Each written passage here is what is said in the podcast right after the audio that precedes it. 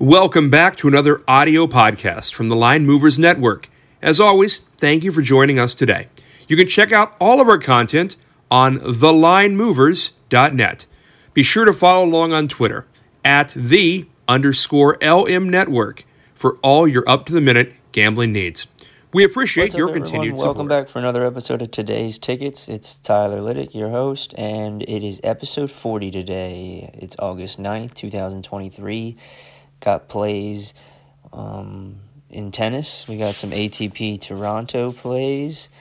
We've got um, a, a prop in baseball, um, a money line play, and an over and under as well. So, also going to leave you with a rookie of the year prop that I like in um, the NFL, and I'll leave you with a contest and see if everybody can have a shot at winning some money that takes a, um, time out of their day to listen. So, uh, first thing I want to cover real quick is uh, we had a we had a an angle yesterday I just want to share with the people that that um, maybe don't ask the questions. They kind of just place the bets that we share.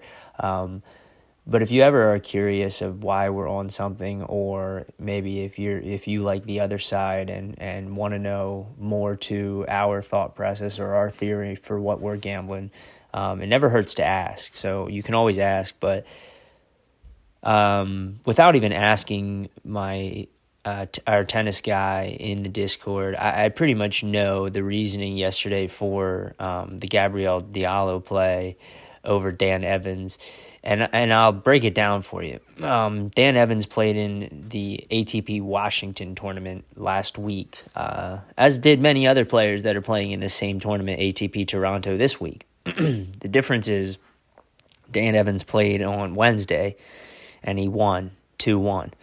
He played on Thursday and he won 2-0 against Shevenk, Shevchenko. Uh, played Friday against Frances Tiafoe and he won that match as well, 2-0. Then he played on Saturday against Dimitrov and he won 2-0. Uh, then he won in the final against Griekspoor 2-0. So he played five matches in five days and then had to fly to Toronto, which, you know, for these guys, travel's luxurious and whatnot, but it's still, you win. There's not much recovery time uh, with a flight going on.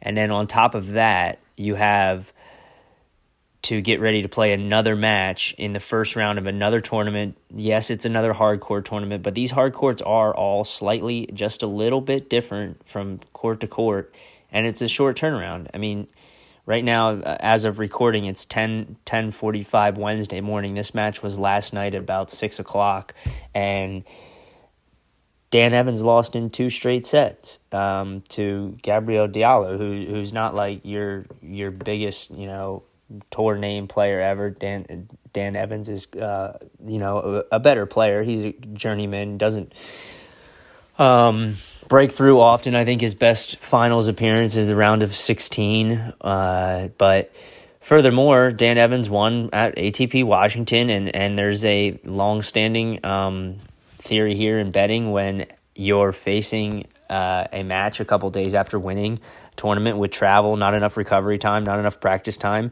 you fade the you fade the champion, and that's what we did last night. And you saw Diallo uh, when it was shared in the Discord. It was actually shared at plus one forty five.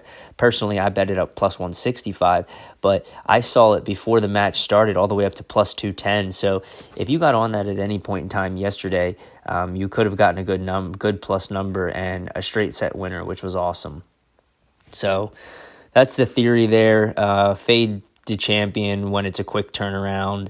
Keep in mind you're playing a lot of matches. Yeah, they're only three set matches, but you're playing a lot of matches in a short amount of days. Um, fade the champion in the first round, and let's uh, keep that going for the future. And I am almost positive that's our uh, tennis handicappers theory as well, uh, without even asking him. But moving on to today's plays, I'll get right into some tennis real quick. Um, I like Taro Daniel over Milos Raonic. Raonic yesterday was a pretty big uh, favorite or pretty big underdog against Frances Tiafoe. Tiafoe is not playing the greatest tennis right now. He's not in the form he was leading up to the U.S. Open last year. Um, Daniel's just a grinder, I think, at plus 140 with Raonic. You know, he's going to be kind of a guy that shoots for tiebreakers. He's got a massive serve, but other than that, uh, I'm thinking here we can see uh, Daniel sneak sneak in a tiebreak win and, maybe maybe take this from Raonic, who might possibly be tired from his three setter against Tiafoe, who you know he he's got a motor on him, so he loves to run. So that first pick will be at plus one thirty eight. Um, Dan, Daniel was victorious over Mannarino yesterday, and I'm hoping he can be victorious again today over uh, Milos Raonic, and that's at ATP Toronto. And um, I believe those guys square off pretty pretty right after this podcast. So that it's going to be an 11 a.m. It's going to be cutting it pretty close, but it's on the recording and it'll be posted before 11 a.m. Moving forward, let's get into some MLB action real quick. Uh, Mike Clevinger's on the ba- on the bump for the Chicago White Sox. He's very slow with his delivery to the plate, um, even though there's a 20 second pitch clock. Yankees don't have a lot of guys with speed. Yankees don't have a, got a lot of guys that steal bases, but look around. Anthony Volpe has 20 stolen bases on the year. If you want to take a shot on him to steal a base, I like that play. Um, let's keep moving. MLB baseball, Chicago Cubs, they're fighting for their playoff lives right now. Obviously, they're in it in the Central, NL Central. They're they also have a chance in the wild card as well but they have a better shot at the Central. So I really like the Cubs over the dying Mets. Um, Mets are a team I'm going to keep fading on the rest of the season. I think the Cubs should probably be about minus 130, minus 135 here, and they are a minus 108. Um, not even a favorite. It's basically minus 108, minus 110, minus 108, minus 105, minus 105, minus 110, depending upon where you look. I'm betting this on FanDuel Sportsbook. You got um, Hendricks versus Peterson tonight on the mound. Chicago's just got a better lineup, um, one through nine. You got Pete Alonso, who did some damage the other night um, in the rain, the game that got rained. He took a Cubs pitcher deep twice. Um, Drew Smyly, he took Drew Smyly deep twice, and I just think after last night, Cubs win last night, and I think the Cubs are the better team. I think the Cubs win tonight as well and Cubs minus 108 FanDuel Sportsbook. Uh, we got another game, Nationals versus Phillies. That game is at um, 6:40 p.m. Citizens Bank Ballpark. Uh, here, a little thing here with the Nationals, they haven't been shut out since April 19th. Um, basically, that I mean, I think that's pretty good. They've only been shut out three times all year as well, so they're bound to score runs pretty much every game. They're going to get against Michael Lorenzen, who was a former outfielder for the Cincinnati Reds, as well as a relief pitcher at the same time. Six seven six and seven record, three point four four eight ERA. He has given up some runs. Um, then he had two scoreless outings. The guy is he's got a fastball on him and he throws it pretty much right down the middle. You get a hold of it, it it's going to fly. The Nationals have been scoring some runs. The Phillies can score runs. Um, you got Gore on the mound for the Nationals.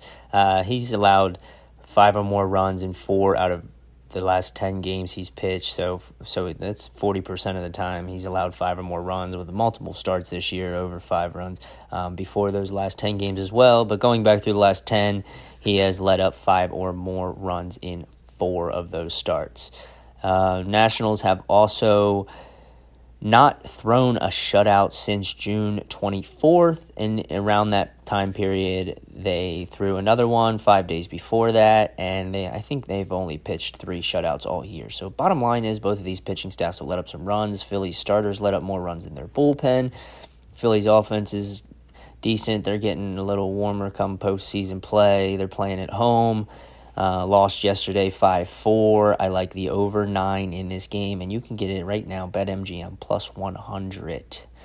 So, moving on, let's get right into that NFL play. Um, I have for you Offensive Rookie of the Year. Uh, I've been throwing some free bets at this a couple of times. I got it at 20 to 1, I got it at 18 to 1, and took it again yesterday at 14 to 1.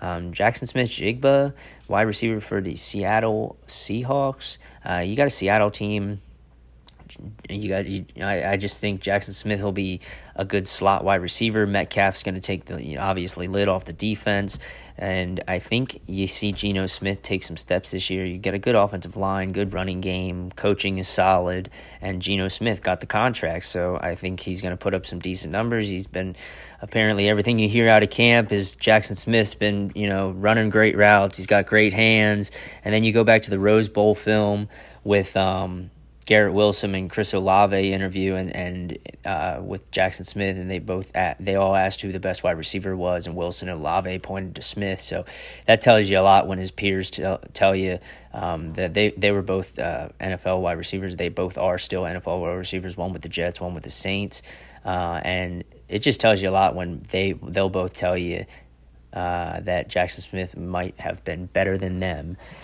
So that's available at fourteen to one you can go ahead and take that um, over at FanDuel Sportsbook if you're looking to get down on a NFL future bet. And last but not least, the contest of the day Nationals or Phillies. Pick a side, give us the exact amount of runs scored, and you will win 10 times the amount of money per the runs scored, cash paid out. So, pretty simple. If you think the Nationals will score seven runs, you comment on the Twitter post Nationals seven. And if the Nationals finish the game with seven runs, you will win $70. Same with the Philadelphia Phillies. All right, folks, have at it. Thanks for listening to today's ticket, episode 40. Go ahead and comment on Twitter if you'd like to try and win some cash today. Have a good one, everybody, and let's have a great day betting. See you later.